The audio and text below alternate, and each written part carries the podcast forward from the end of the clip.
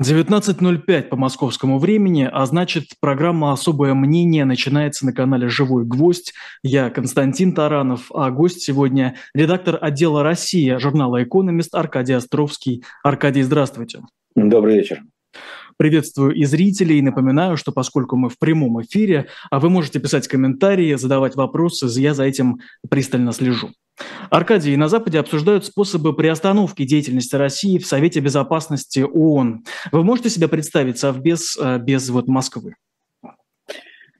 Ну, э, да, можно себе такое представить, это было бы даже логично на самом деле, поскольку Совбез создавался для, э, как, собственно, его название и предполагает, для осуществления безопасности. Россия страна которая осуществляет а, агрессию по отношению к Украине. А, это самая крупномасштабная война, а, начиная с после Второй мировой войны, которая меняет вообще весь порядок мира. Можно ли это, как это можно, так сказать, э, сделать профессионально, я не знаю. Я не специалист в этих как бы, юридических вопросах. Конечно, понятно, что Китай будет э, этому сопротивляться, ну, как и Россия.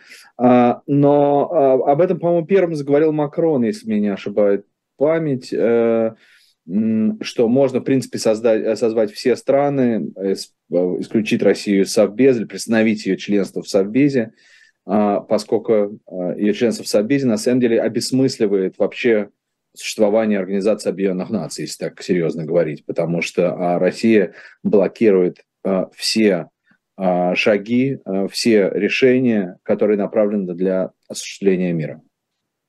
А не ударит ли это по легитимности вот самого органа, что в нем нет России, которая была там э, всегда, ну, в другом виде, да, в качестве Советского Союза, но тем не менее? Нет, не ударит. Э, мне кажется, это придаст, собственно, легитимность и какую-то осмысленность Организации Объединенных Наций, потому что сейчас э, эта организация, в которой состоит еще раз страна, э, которая действительно во время Второй мировой войны, после победы во Второй мировой войне, э, вошла в Совет Безопасности, в том числе как ядерная держава, и страна-победительница, и это страна, которая еще раз начала сейчас э, войну, которая подрывает легитимность Организации Объединенных Наций. Угу. А, смотрите, а самих э, механизмов еще ну, нет, да, но среди того, что обсуждают, вот в Киеве утверждают, что Россия не имела права наследовать от Советского Союза место в Совбезе. Как по-вашему, насколько реалистично, реалистичный такой сценарий, что Россию убирают именно на этом основании, что вот 30 лет она была, а сейчас не будет? Нет, я думаю, что на этом основании э, это маловероятно, э, поскольку ну, действительно Россия была признана всеми э, странами мира как легитимный наследник э, Советского Союза, в том числе э, и главным образом, э, поскольку собственно, весь ядерный арсенал оставался именно в России, контролировался из России. А в 1994 году, как мы помним, было подписано Будапештское соглашение, меморандум, в котором Россия, Великобритания США должны были обеспечивать безопасность Украине в обмен на то, что Украина отказывалась от своего ядерного потенциала, как от него, кстати, отказывались и Казахстан, и Белоруссия, где тоже располагались ядерные, ядерные ракеты.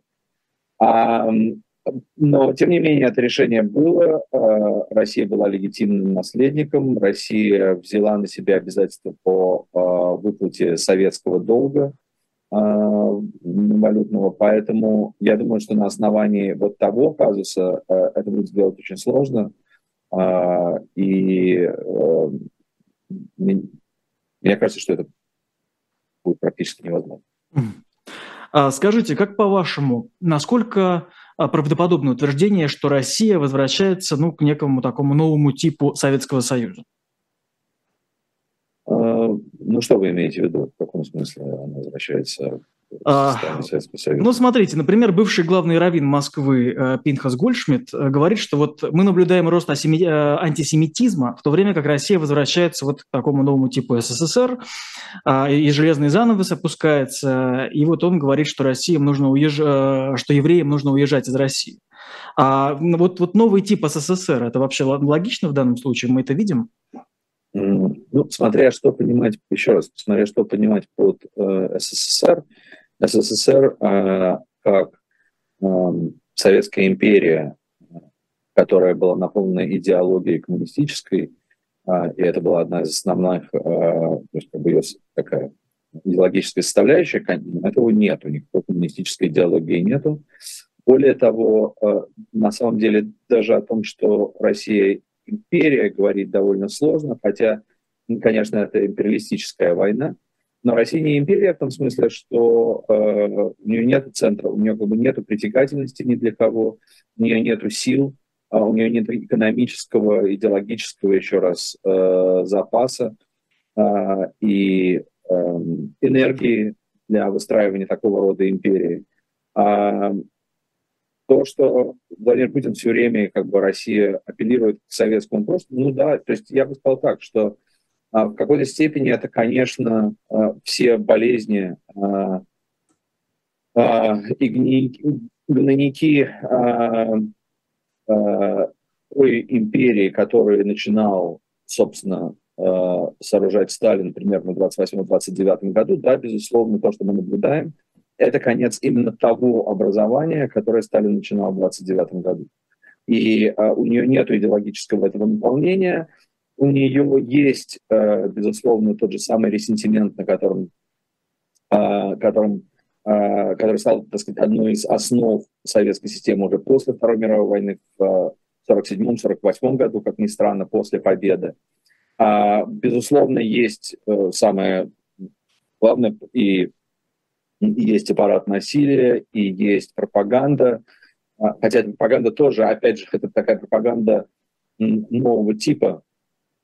Она строится не на, и идеолог, не на идеологемах каких-то таких твердых а, коммунистических, а на принципах а, маркетинга, я бы сказал. А, продажи населению войны, агрессии и, и, и прочего другого. Поэтому ну, в чем-то, конечно, есть э, что-то есть общее. Есть очень много э, разнящегося. Опять же, Советский Союз не был единый. Э, безусловно, советская цивилизация была цивилизацией, но Советский Союз не был единый, э, единый организм на протяжении десятилетий своего существования, потому что Советский Союз 1937-1938 года, Советский Союз 1948 года, Советский Союз 58 или 68 года, это разные страны, на самом деле, не говоря уже о Советском Союзе 88 года. А, поэтому а, похож понимаете, опять же, нужно точно выбирать, определять понятие, про какой Советский Союз мы говорим и что и под этим имеется в виду. Похожа ли Россия сегодня на Советский Союз а, образца 1987, 88, 89 году, в который тоже был Советским Союзом?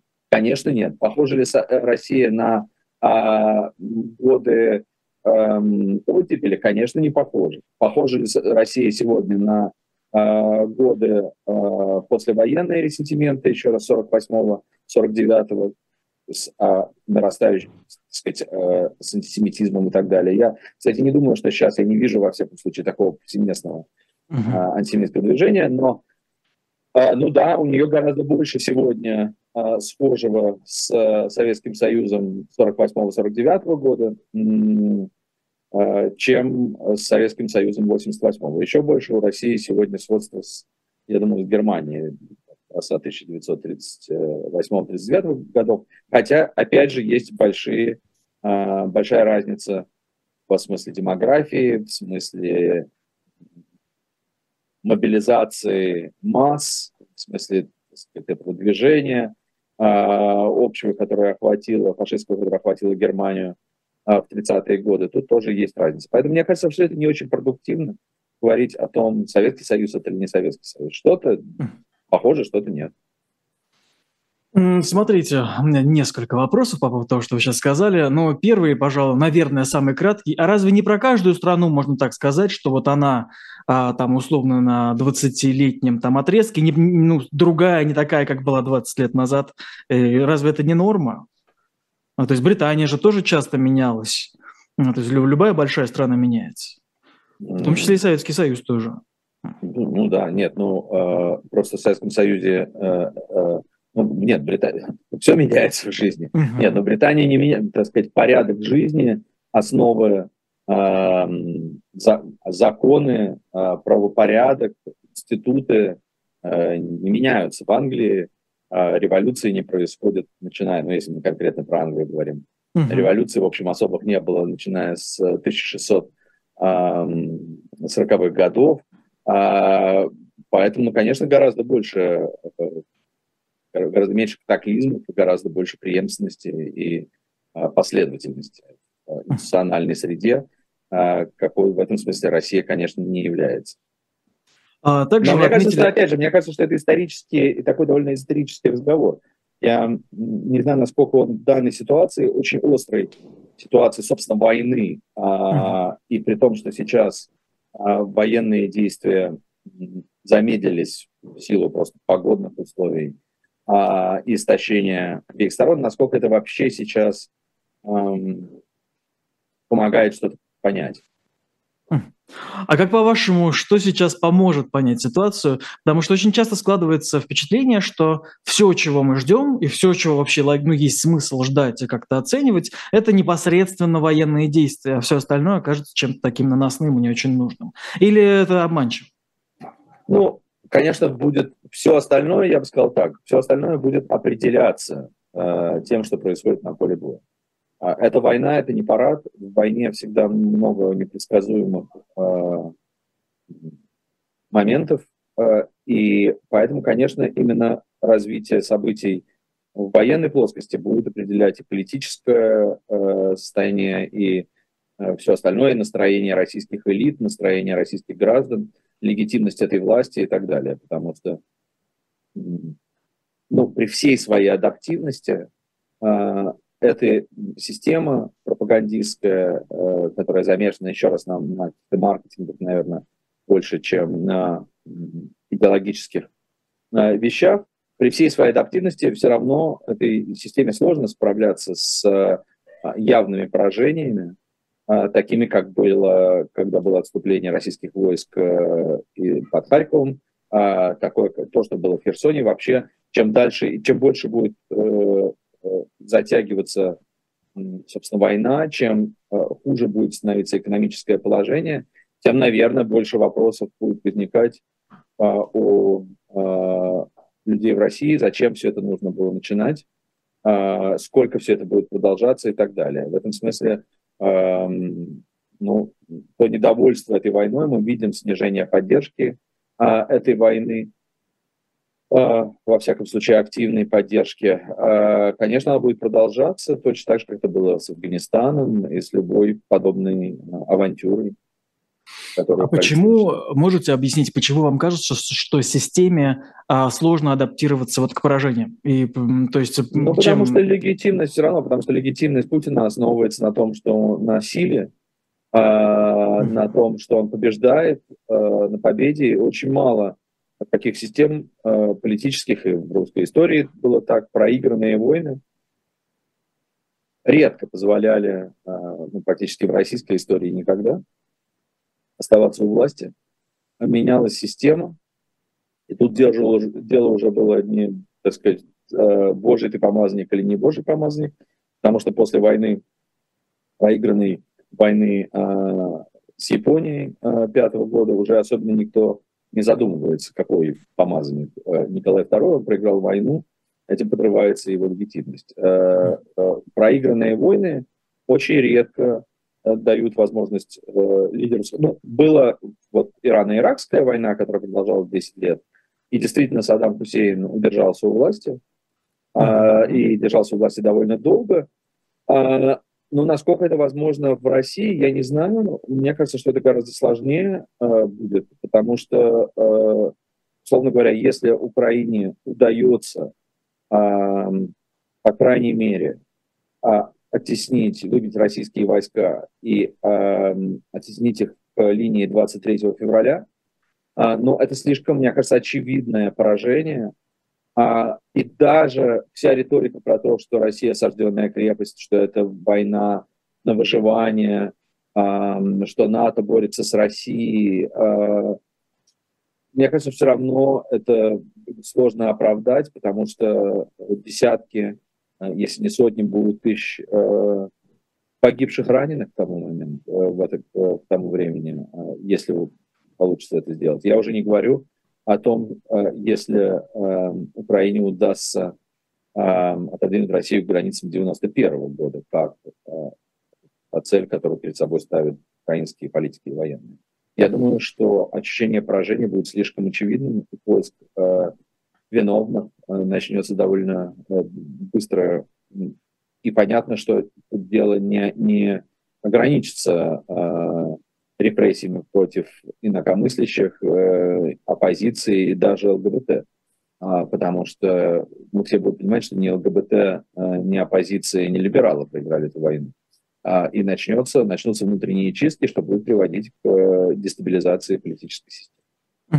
Смотрите, но ведь была проиграна война финская, да, 39-го, по-моему, 40-го, да, а, и не было таких последствий, о которых мы говорим. Mm-hmm. Или там именно играет роль именно Вторая мировая?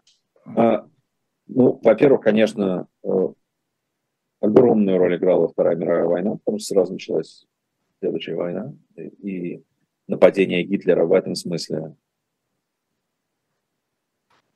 укрепила сталинскую легитимность, но, кроме того, она была проиграна тоже. Понимаете, это в нашем сознании, это очень интересно на самом деле, потому что в нашем сознании она была проиграна, в сознании, а, как ни странно, западных э, стран и самой Финляндии она не была а, Советским Союзом проиграна, потому что Советскому Союзу отошло, а, я не помню сейчас точную цифру, но что-то такое 15 лет 20% территории Финляндии.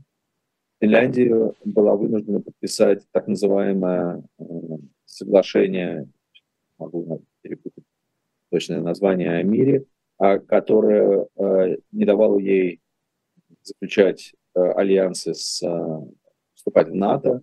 А Финляндия была в этом смысле пограничной страной. А сказать, что это была полная что это было поражение Советского Союза, нельзя. Может, это не была полная победа Советского Союза. Сейчас, конечно, мы понимаем, но это мы понимаем сейчас, когда мы знаем, насколько успешная процветающая страна э, Финляндия. И в этом смысле, конечно, это ее победа. Э, э, и здесь очень важный момент, на самом деле, для Украины, потому что Украине тоже нужно будет это ощущение победы, потому что сейчас себя Украина ведет совершенно героически. А, но понятно, что урон, который Россия нанесла ее экономике, а, и который она вообще нанесла жизни, просто количество убитых и раненых людей, оно а, чрезвычайно высокое. И у Украины, конечно, должно быть ощущение правоты и победы, и для этого нужны не только победа военная, но еще и какая-то перезагрузка внутренняя. А, другие институты, а, другой вообще порядок жизни, ощущение того, что понятно, за что проливали кровь, а за какую свободу, какой страной будет после этой войны в Украине. Но о том, что там будут другие институты, сомневаться, а, мне кажется, совершенно не стоит. А если посмотреть на Россию, вот сегодня ну, мы узнали, ну, по случаю да, столетия Советского Союза, что большинство россиян жалеет о развале СССР. Как по-вашему, во-первых, да, понимаете ли вы эти настроения?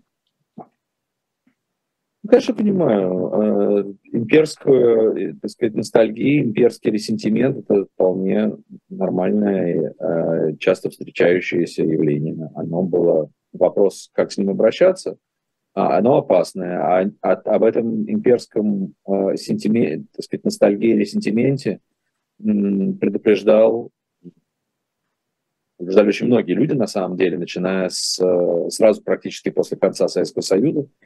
В их числе был Егор Гайдар, который в своей и в книге «Гибель империи», и уже даже в первой книжке своей «Дни поражения побед», который говорил о том, что это такая опасность, безусловно, существует,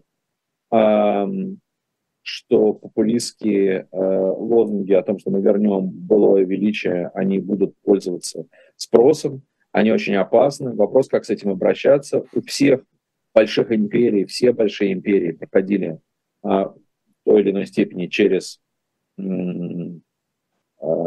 эту стадию. А, то, что в этом смысле фашизм в какой-то степени зарождался в Австрии, ну, посмотреть просто на карту Австро-Венгрии, понять, что осталось от Австро-Венгерской империи после Первой мировой войны, и понять, почему именно в Вене во многом зарождался фашизм. А, можно сказать, Британскую империю, которая тоже довольно долго справлялась с этим а, постимперским синдромом. А, отчасти вступление, вообще создание Евросоюза а, было таким смягчающим а, механизмом для многих стран, и в том числе Великобритании, а, для преодоления этого имперского синдрома. А, потому что, конечно, после того, как ты самая большая империя, оказаться небольшой европейской страной, это, а, безусловно, нелегко. В России а, это совершенно не оригинальная мысль, можно было пройти спокойно эту стадию, а можно было это разбередить и сделать из этого, так сказать, построить вообще, вообще, вообще всю политику на этом ресентименте, а, где чувство обиды, чувство превосходства объединяются, где у людей нет своей субъектности, где есть выученная беспомощность и так далее. Поэтому э, ну, понятно, что э, э, предпосылки этого были. А то, что были такие предпосылки, то, что была такая почва, совершенно не значит, что такое развитие событий, уже во всяком случае война такого масштаба была неизбежна. Угу. Как по-вашему, а здесь а только ли а, имперскость играет роль? А не исключаете ли вы, что многие из этих людей, если, может, не большинство, скучают, ну, например, по работающим институтам государственным, но работающим по-другому, как-то более надежно? А, что здесь некий такой более, ну, не знаю, социальный, что ли, аспект? А, ну, социальный аспект, наверное, есть, потому что действительно ощущение несправедливости, которое возникло после 90-х э, годов, после приватизации, оно было очень сильным. А, это действительно так. И э, в этом смысле э, действительно много, так сказать, многие люди потеряли, но, но это, опять же, понимаете, если мы посмотрим на опросы а, собственно, первых лет постсоветских, то мы не увидим там вот этой ностальгии вообще. А, ну, или увидим ее в очень больших э, объемах. А, потому что главным, так сказать, в тот момент ощущение было, да, ну тяжело, но мы как-то прорвемся. И вообще, давайте не будем забывать, что э, когда распался Советский Союз, вот в августе, собственно, 91 -го года, когда произошел переворот, а, и месяцы до этого а, на улице Москвы и многих других российских городов выходили сотни тысяч людей, которые голосовали потом за Ельцина, которые голосовали а, и хотели отмены шестой статьи Конституции, которая устанавливала монополию коммунистической партии. И, собственно, когда случился переворот, попытка переворота в августе 91 года, на улицу не вышел никто, никто, кто хотел бы поддержать ЧП и попытки безумные э, сохранить или восстановить э, Советский Союз. Да, вышли люди, не так много, э, в 93 году. Э, именно те, кто, собственно, были в тот момент маргиналами, те, кто действительно на этом пытался работать на этом поле э, имперского ресентимента. А, закончилось это все, как все помнят, стрельбой по Белому дому. А, еще раз, они тогда были, казались совершенными маргиналами, они таковыми, я думаю, и являлись а, в тот момент. И ну, те, кто вот были фриками и маргиналами, стали в этом смысле а, центральной опорой этой власти а, сегодня. А, понимаете, я еще раз, всегда можно раздуть все, что угодно. Человек, такая человеческая природа, особенно в такой стране. Я видел, как раздувалось это и понимал опасности этого, собственно, в 2014 году а, в Донецке. А, именно... Вынужден вас вот ненадолго прерывать, у нас небольшая рекламная пауза, мы потом вернемся про, а, про, с, с, с разговором о настроениях и о том, как их раздувать.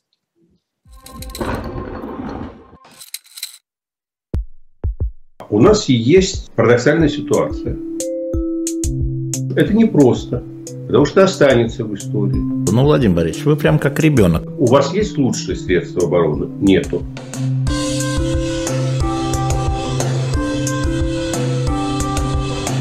Мы же не живем в России просто так.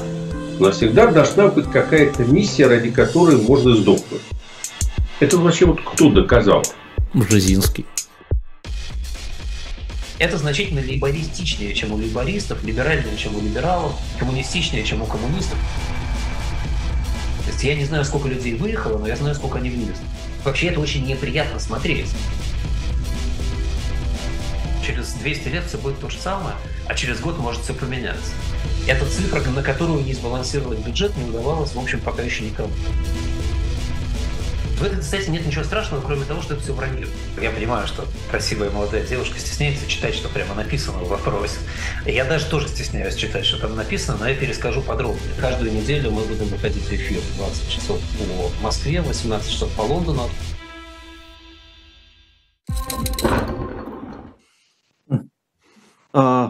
19.31 по Москве. Я напоминаю, что вы смотрите на канале «Живой гость». Особое мнение а, журналиста, а, редактора отдела «Россия» журнала «Экономист» Аркадия Островского. А, прошу вас, поставьте лайк, пишите комментарии, читайте вопросы.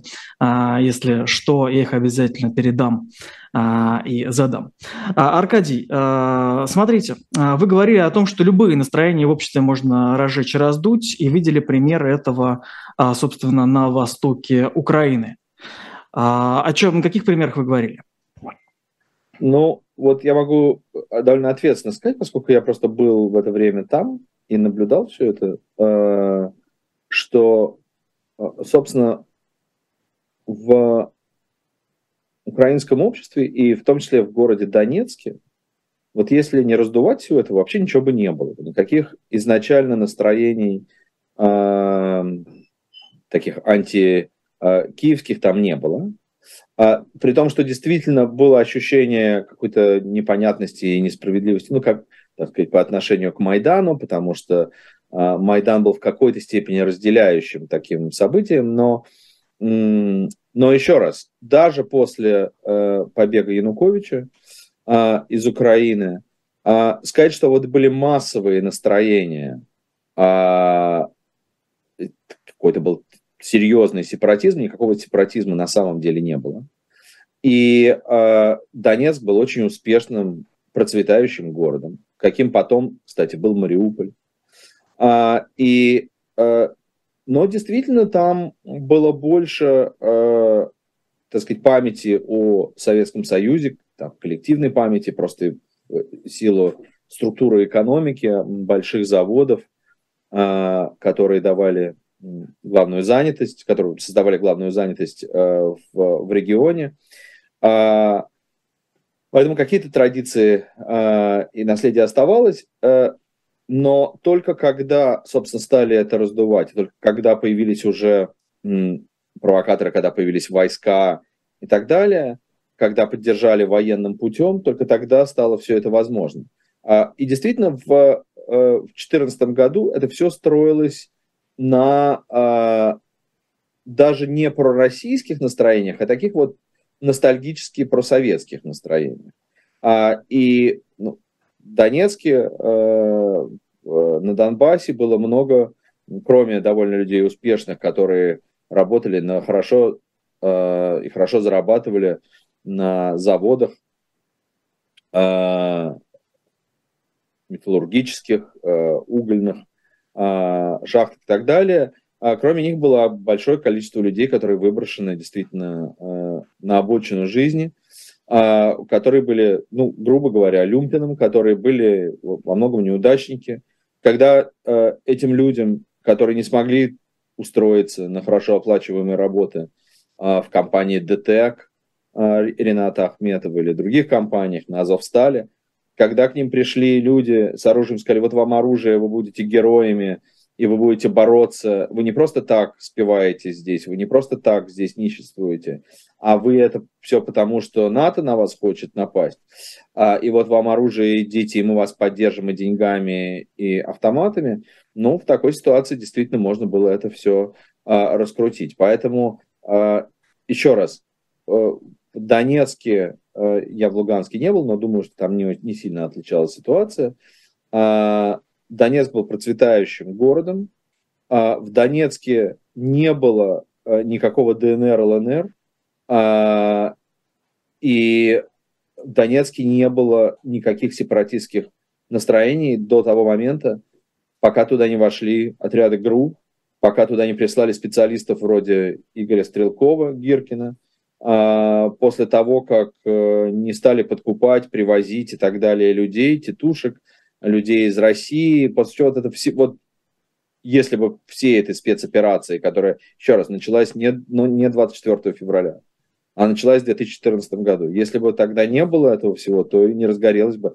Но в этом смысле было очень видно уже тогда, что э, безумие того, что делает Кремль, потому что он создает прецедент и модель для самой России. В тот момент еще было сложно себе представить, что 8 лет спустя а, сама Россия окажется в ситуации а, очень похожей а, на ДНР, ЛНР, что Россия будет страна с нелегитимными границами, с маргинальными настроениями в, в центре, с фашистующей на самом деле такой фашистской риторикой и символикой – Все это было сложно тогда предположить, но в этом смысле зараза, так сказать, вот это, этот вирус был занесен тогда, мне кажется. А можно ли сейчас предположить, чем закончится история вот в Беларуси? Туда упали, насколько я понимаю, обломки ракеты С-300. А может ли это быть поводом для уже такого полноценного а, масштабного вовлечения республики в а, боевые действия? И еще сразу же тоже тут добавлю, а возможно ли в Беларуси вот так вот накачать и разогнать народ? Ну вот в том контексте, то есть э, развить там идеи, которые позволили начать боевые действия на востоке Украины?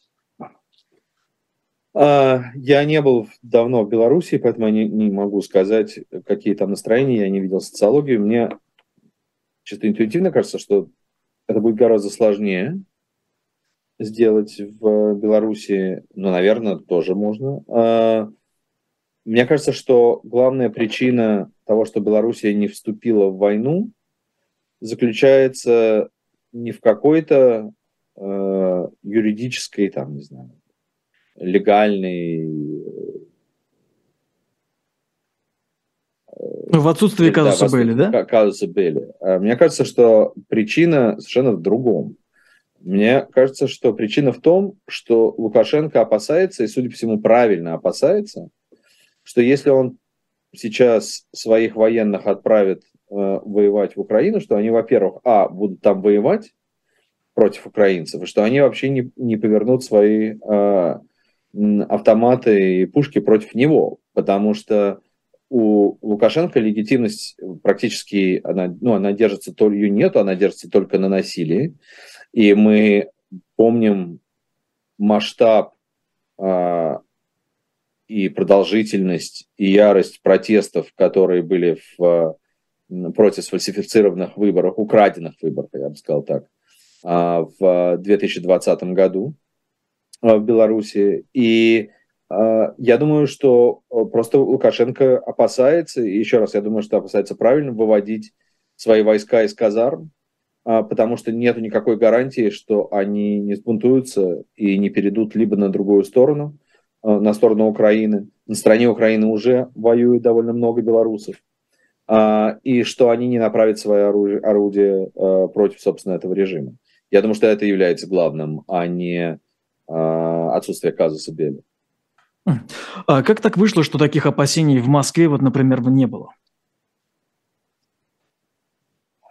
А, другая природа режима, э, во много, то есть природа, может быть, она и похожая, но больше денег, больше ресурсов.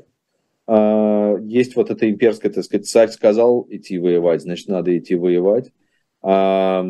Мощный аппарат э, насилия, силовики э, гораздо больше были у власти, приближены к власти, но просто другие совершенно деньги были там было много разворовано, но тем не менее. А, и я думаю, что главное, одна из главных вещей, которая есть в Беларуси и нету в России, а, точно уж среди военных, это ощущение а, страны как нации. Мне кажется, это очень важно, потому что вот то, что мы видим в Украине, это, конечно, становление политической нации, нации государ... национального государства. А, где, который объединяется не по языковому или религи, религиозному или этническому принципу, а по а, на идее общих э, ценностей и независимости собственной страны. Мне кажется, что идея независимости Беларуси, она, конечно, сильнее, э, безусловно, чем идея независимости России. В сущности, это всегда был э, одна из главных причин неуспеха России в строительстве э, современной, современного государства после 1991 года. Потому что если другие страны бывшего Советского Союза могли сказать, что мы, у нас есть идея независимости, модернизации, а национализм очень связан с модернизацией, а, то в России этого сказать было нельзя, потому что это полиэтническая страна, а, бывшая э, империя, это так метрополия, а, и эм, поэтому и идея э, рус, вообще русского национализма, она была всегда крайне правой, и она страшно отпугивала э, э, средний класс. А, и в Беларуси, мне кажется, то, что мы видели в 2020 году, конечно, это было начало вот этого национального а, самосознания, освободительного движения, поэтому так важен был важна была символика, поэтому так важен был белорусский язык и белорусский флаг и так далее. В России в этом смысле э, оказалось все гораздо сложнее, потому что не было изначально нарратива о том, что для Ельцина было очень важно, что Россия не Советский Союз, так сказать, что Россия не коммунистическая страна. И во многом его легитимность как раз строила на отторжении Э, Советского Союза, и он, а эта легитимность у него была, и он был одним из самых любимых президентов и правителей, он был вторым mm-hmm. президентом или первым президентом России. А, а, но при этом Россия не могла в силу объективных причин и субъективных тоже, не, не могла пойти по этому пути э, так сказать, не могла сказать, а мы новое, вообще как бы это все про строительство национального государства. И поэтому субъектность такая национальная, она, э, конечно, в России гораздо слабее, чем в странах, которые входили в эту империю. А не могут здесь быть заменителями, вот, э, ну, так сказать, подкреплением субъектности, такие понятия, как там религия, э, консерватизм и так далее и тому подобное, ну, связанные ну, с этим? Ну, Россия не очень религиозная страна, она секулярная страна совершенно, а, как и другие западные страны. Ну, просто зайдите в церковь, там мало народу будет. А, того, что люди говорят, что они православные, не значит, что они а, религиозные. А, даже какой здесь религиозности идет речь, когда а, патриарх всем велит идти убивать в неправильной войне. А, в этом смысле мало кто так сделал много для подрыва а, Русской Православной Церкви как, а, собственно, ее лидера. А, ну да бог с ними. А, что касается традиционных ценностей, опять же, э, мне кажется, что это навязанный консенсус, что ничего подобного не было. На самом деле мы видели, особенно в более молодых когортах демографических, что людей страшно раздражало уже в 2018 году, в 2018 году страшно раздражало все это. Такая традиционно семейная антимодернизационная пурга. Вызывало большое раздражение то, что государство вмешивается в личную жизнь, что государство вмешивается в, идет в интернет и так далее, что начинает запрещать, это вызывало большое Э, недовольство, это все социологические замеры того времени показывали. Поэтому, ну, понятно, что Путин в этом смысле ориентируется на э, такую более пожилую аудиторию. Которых больше, чем молодежи в России. Ну, которых пополам, ну да, больше, э, но они менее активны. Так сказать, это они, они не пойдут же воевать. Это не они пойдут на фронт. Э, не человек 60 лет пойдет воевать. А, а воевать будут призывать, мобилизовывать тем, кому 25-30. Э, и у этих людей совершенно другие настроения. А, смотрите, насчет вот так сказать, того, в чем можно убедить людей. А как по-вашему, а возможно ли объяснить сейчас вообще россиян, возможно ли это будет сделать, что вот возвращение а, к советским, так сказать, институтам и установкам это такой нелогичный сейчас путь или неправильный? Или это уже как-то укоренилось, что вот да, это наш такое, такое наше будущее? Вы знаете, мне кажется, ничего, укорененности нету. Э, э, Еще раз, когда как хорошо, ну, это хорошее название книжки Юрчака, все было пока не кончилось. Все было навсегда, пока не кончилось. Э, э, я думаю, что никакой укорененности нету. Еще раз, проигранная война быстро все изменит. Я думаю, что для многих людей вообще не очень понятно, о каком Советском Союзе идет речь. Вообще о чем идет речь о том, что колбасы не было, но это в этом смысле не тот Советский Союз, наверное, о котором все мечтают. Э, справедливости, но справедливости тоже было не так много в Советском Союзе, хотя, наверное, даже больше, чем а, сейчас в России. А, я думаю, что люди этот ресентимент не, он не, не, не о советскости все-таки, а о величии любой вообще государственной власти. А, и в этом смысле Советский Союз, в том смысле, что она была большая мощная держава, ну да, собственно, Путин это и пытается продавать. А, но Путин же не пытается продавать. Подождите, все-таки Советский Союз была, он назывался Союз, Союз Советских Социалистических Республик. У него были праздники, важные праздники. Например, у него был праздник 7 ноября. И, и был мавзолей, и были свои а, святые, и был Ленин, и большевики. Путин так боится, э, по-моему, вообще любой идеи большевистской. Ему, по-моему, совсем не нравится идея большевистской революции. Э, и они так немножко стыдливо всегда прикрывают э, такой салфеточкой, тканью, не знаю, мавзолей, на котором они стоят, никто.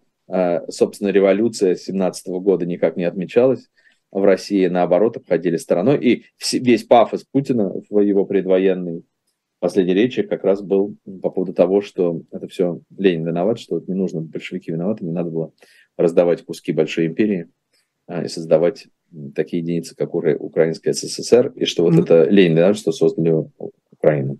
Но ведь смотрите, но ведь ему же нравится, и это явно, насколько мне кажется, а, та мощь, которая стояла за всеми этими символами, и то влияние, которое тогда было у Москвы. А, то есть неужели это не пересиливает в данном случае? Не пересиливает что? Но а, не пересиливает ни любовь к советскому наследию. То есть мы же постоянно к нему все равно а, отсылаемся, да, то вот мы в ООН сидим, потому что мы наследники ООН, ну, да, как минимум, этот практический, да, момент.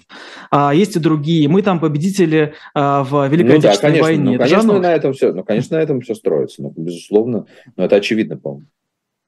Ясно. На секунду отвлекусь. Э, напомню слушателям, что у нас в интернет-магазине shop.diletant.media а, новые книги появляются постоянно, советую проверять. А, например, вот «Невеста для царя» Рассела Мартина.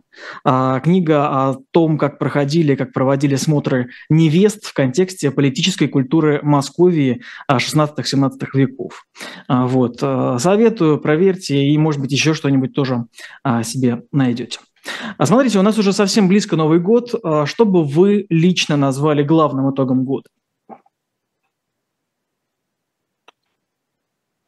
Главным итогом года я бы, наверное, назвал э, катастрофу, которая произошла с Россией, а, трагедию в Украине, потери, а, гибель десятков тысяч людей, неповинных с украинской стороны. А, итоги года довольно чудовищные.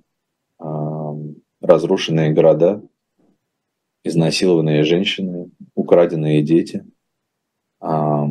разрушенная инфраструктура и экономика мирной страны, которая ни на кого не нападала, и полная моральная, политическая, какая угодно катастрофа страны, которая осуществляла эту агрессию, осуществляет эту агрессию. И в этом смысле ее будущее более чем туманно. А здесь более-менее тут как-то пояснениях ничего не нуждается. Однако вот хочу спросить, вот вы даже, как сейчас сказали, да, катастрофы, которая произошла с Россией, а потом отметили уже Украину. А слышали о том, как сейчас критикуют господина Парфенова в социальных сетях? Нет, не слышал. А он сказал в интервью о том, а, как там, ну, очень близко к тебе, ну так, э, общим текстом перескажу. А когда вы спросили, о чем вы думали 24 февраля, он в первую очередь сказал про Россию, что он подумал про санкции и так далее, а потом уже а, как-то упомянул Украину. Как, по-вашему, повод ли это действительно а, каким-то образом, а, ну, критиковать человека? То есть э, нет ли такой вот обязанности у людей сначала упоминать там одно, потом другое и так далее? Там, потом, ну нет правильно? одного и другого, есть одно общее целое. Подождите, uh-huh. а какой, а вы о чем вообще говорите сейчас? Есть ну, одно вот целое. Вы... Россия напала на Украину. Uh-huh. А, а, на страну, которую никакого повода к этому не давала. А в Украине, еще раз, погибли десятки тысяч невинных ни в чем людей, разрушена инфраструктура страны. Эту, это преступление совершает Россия. Для России это катастрофа для, это катастрофа для России, трагедия для Украины. Меня, мне кажется, что это совершенно искусственное. Кто здесь первый? Тут нету первых, вторых. Ну, конечно, жертва в данном случае э, это, безусловно, Украина. А я очень надеюсь, что э, Украина все получится, Украина будет процветающим, независимым демократическим государством. У Украины, безусловно, есть образ будущего. У России, по-моему, образа будущего нет. А, смотрите, несколько раз уже встречал образ будущего Украины как государства все-таки милитаристского. А, как по-вашему, это ближе, ну, это имеется такое? Это близко это к правде? Что вы имеете в виду? А, ну, что это будет такое подобие, может быть, Израиля, где армия, армия играет такую очень высокую, большую роль, серьезную роль? Ну, конечно, будет. Эта страна, это не милитаристская, это будет страна, где э, вопросы безопасности, собственной безопасности и выживания – и э, обороны и защиты себя от э, агрессивного со, э, соседа будут иметь пер, первоначальное, э, первостепенное значение. Ну, да. А это соотносится с значит, экономическим процветанием? Это может совместно? Да, в Израиле, как мы видим, Израиль вполне успешная страна. Америка мощнейшая военная держава, и при этом э, э, мощнейшая экономика, первая экономика мира. А вот вы говорили, что вы хотели, вот там читатели тоже задавали какие-то интересные а, Да, а, Давайте... Илья вот как раз задает очень уместно. А, смотрите, вы, как вы видите, ну вот в экономическом плане будущее для России, будет ли это какой-то крах? А. Я не знаю, будет ли это крах, потому что крах предполагает все-таки, так сказать, а, одноразовое какое-то такое обрушение. Но то, что это конечно, отбросит экономику, уже отбросила экономику России на не на годы, я думаю, что на десятилетия. А, и многое из того, а, что сейчас еще незаметно, будет все более проявляться, очевидно, в ближайшие а, годы, но потому что как бы степень отставания России будет невероятно большой. Люди уехали, уехали действительно наиболее экономически активные. А будет очень тяжело, будут очень тяжелые годы. Я не знаю, будет ли это крах, а, но это будет невероятно тяжелое а, восстановление, которое займет не год, и не два, и не пять, я думаю, что десятилетие. Смогут ли, как по-вашему, и возможно ли к такому адаптироваться? Вот Москва может к этому как-то так изменить свое поведение, чтобы минимизировать риски, чтобы выйти более-менее в... Ну, если не в плюсе, то хотя бы не довести до краха рано или поздно. Москва, вы имеете в виду как столица, как политическая а, столица? Как Москва, Россия, как, как руководство страны, давайте даже так удачно. Может ли Путин победить? Да, в этом контексте, если Нет. так совсем общем. Нет, мне кажется, победить он не может в этой, в этой э, войне. Не может быть победителем, уж точно не может быть победителем в качестве России. Мне кажется, что э, я уверен, что страну, э, 40-миллионную страну оккупировать нельзя. У России нету на это сил, к счастью. А 10 месяцев, э, почти уже 11 месяцев э, сопротивления и успехов э, украинских вооруженных сил то а, та поддержка, которую Украина получает от а, западных стран, которые не будут прекращать эту поддержку, мне кажется, говорит о том, что у Путина никакой победы в этой войне не, войне не будет. Он, собственно, ее уже проиграл. И, и просто вопрос, сколько он кинет э, еще людей в эту мясорубку, прежде чем уже всем очевидно, станет очевидно, что он не сможет ничего достичь. Мне кажется, что это важная очень точка будет, э, когда и для российской элиты, в том числе военной, и для мировой элиты, и для украинского руководства, ну, для украинского руководства, наверное, уже более-менее очевидно, и, во всяком случае, у них есть такая вера в это, что а, да, вот Украина может а, потерять еще больше и потребуется еще больше ресурсов, еще больше людей, чтобы одержать победу и оттеснить Россию, выбрать Россию со своих земель. Но это возможно. Это потребует вложений и это потребует жертв, но это возможно. Одновременно должно стать понятно, что Владимир Путин и Кремль может а, мобилизовать еще 100, 200, 500, 700, 900 тысяч человек, а, бросить их а, как пушечное мясо в эту мясорубку, и у него все равно ничего не получится. Российские войска не войдут в Киев. Они не смогут оккупировать страну 40-миллионную с таким сейчас духом свободы и сопротивления и с такой поддержкой, которой Украина пользуется сейчас э, у западных стран. А вот мы с вами упоминали сценарий вот, да, русско-финской войны, когда, ну, когда итог неоднозначен да, для разных сторон, и, одна, и Россия может его выдать как некую даже и свою победу при каком-нибудь желании. А такой сценарий не исключаете?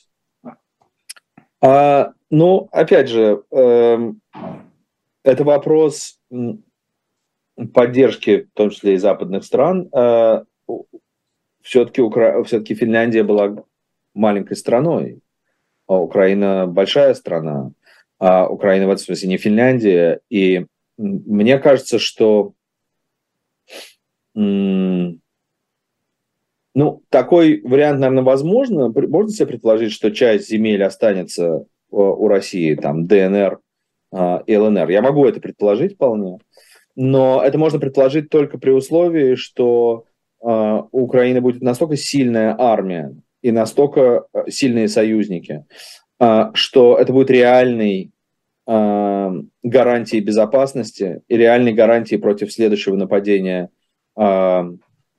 против на Украину. Потому что вот в России пропагандисты любят говорить, задать вопрос, где вы были 8 эти лет. Потому что в Украине все понимают, где Россия была эти 8 лет. Россия готовилась к этой войне, а, полномасштабному а, вторжению в Украину. И а, понятно, что Украин, Украина и украинское руководство очень опасается того, что, и правильно опасается, что пауза, так сказать, даже подписание каких-то мирных соглашений, перемирия и дальнейшее прекращение огня на, на два года – не приведет к а, перегруппировке а, и перевооружению российских сил, которые потом снова нападут.